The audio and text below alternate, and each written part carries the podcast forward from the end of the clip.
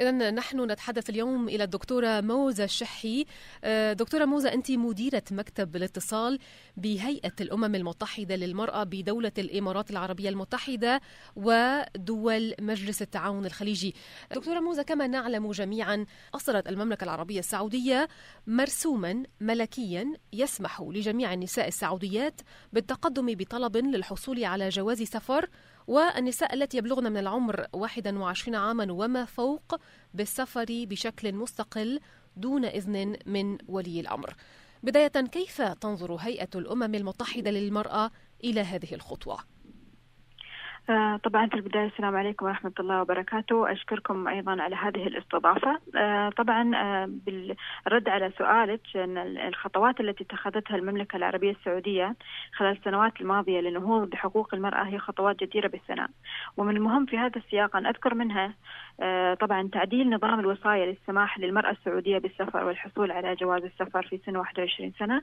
أيضا تمكين المرأة من تسجيل حالات الولادة والزواج والطلاق وأن تكون مؤهلة كوصية الوصية على الأطفال القصر آه، ومنح المرأة حرية الدراسة في الجامعة وفرص البحث عن العمل دون طلب الإذن من قريب لها من الذكور ورفع أيضا الحظر عن قيادة المرأة للسيارة.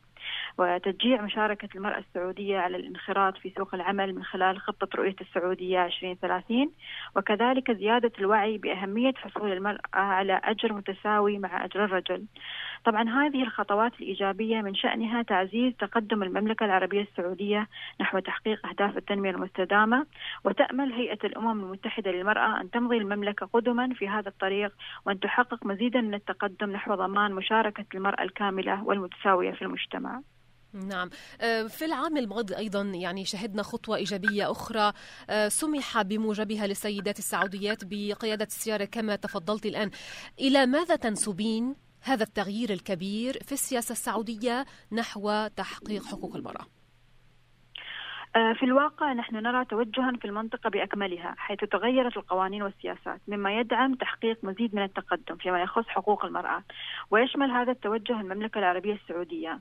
كما تتسق خطة رؤية المملكة 2030 مع جدول أعمال التنمية المستدامة.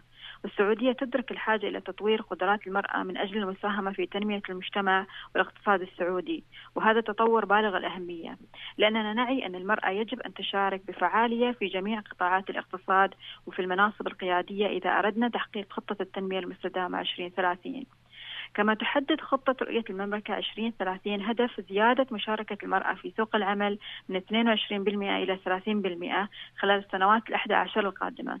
ختاما هيئة الأمم المتحدة للمرأة تأمل أن تواصل المملكة العربية السعودية إحراز تقدم نحو تحقيق هذا الهدف. كما نعتقد أن المملكة تتخذ خطوة أخرى هامة وهي إبراز تمكين المرأة كمجال عمل ذو أولوية.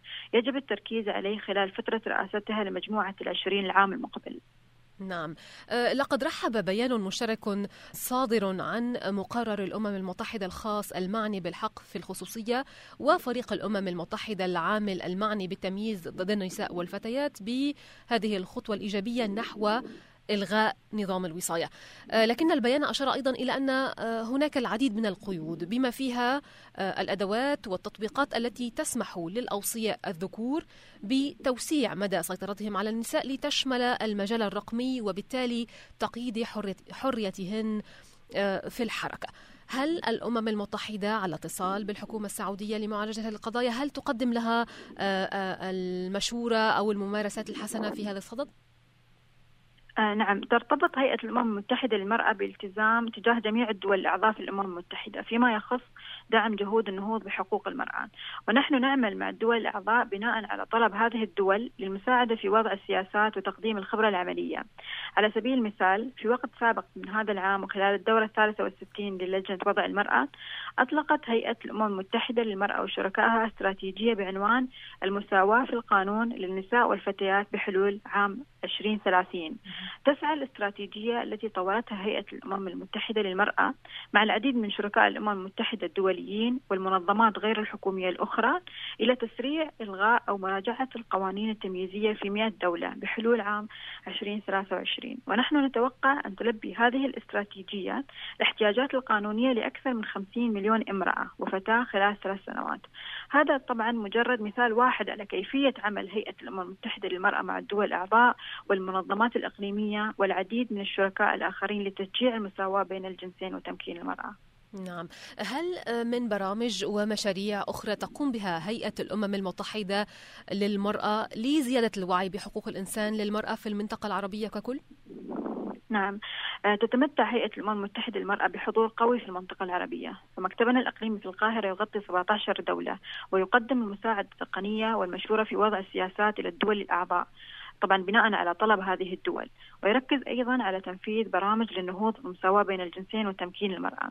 على سبيل المثال أطلقت هيئة الأمم المتحدة للمرأة برنامج مخصص لفهم الأسباب الجذرية لعدم المساواة بين الجنسين في المنطقة ويشرك هذا البرنامج الذي يحمل اسم الرجال والنساء من أجل المساواة بين الجنسين الرجال والفتيان كجزء من الحل ويستخدم طرق التأثير المبنية على الأدلة وبناء القدرات كأدوات لتعزيز قيم المساواة بين الجنسين.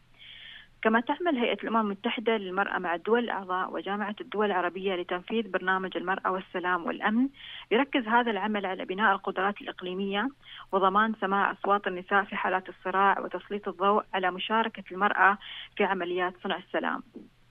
أيضا عملت هيئة الأمم المتحدة للمرأة مع برنامج الإمارات الأمم المتحدة الإنمائي وصندوق الأمم المتحدة للسكان ولجنة الأمم المتحدة الاقتصادية والاجتماعية لغربي آسيا الإسكوا إجراء دراسة مشتركة بعنوان العدالة بين الجنسين والقانون. وشملت هذه الدراسة 18 دولة في المنطقة. توفر تقييم شامل للقوانين والسياسات التي تؤثر على المساواة بين الجنسين والحماية من العنف القائم على النوع الاجتماعي. ونحن نعتقد أن هذه الدراسة توضح بشكل كبير التطورات التشريعية الرئيسية لكل دولة والفجوات فيما يتعلق بالعدالة بين الجنسين.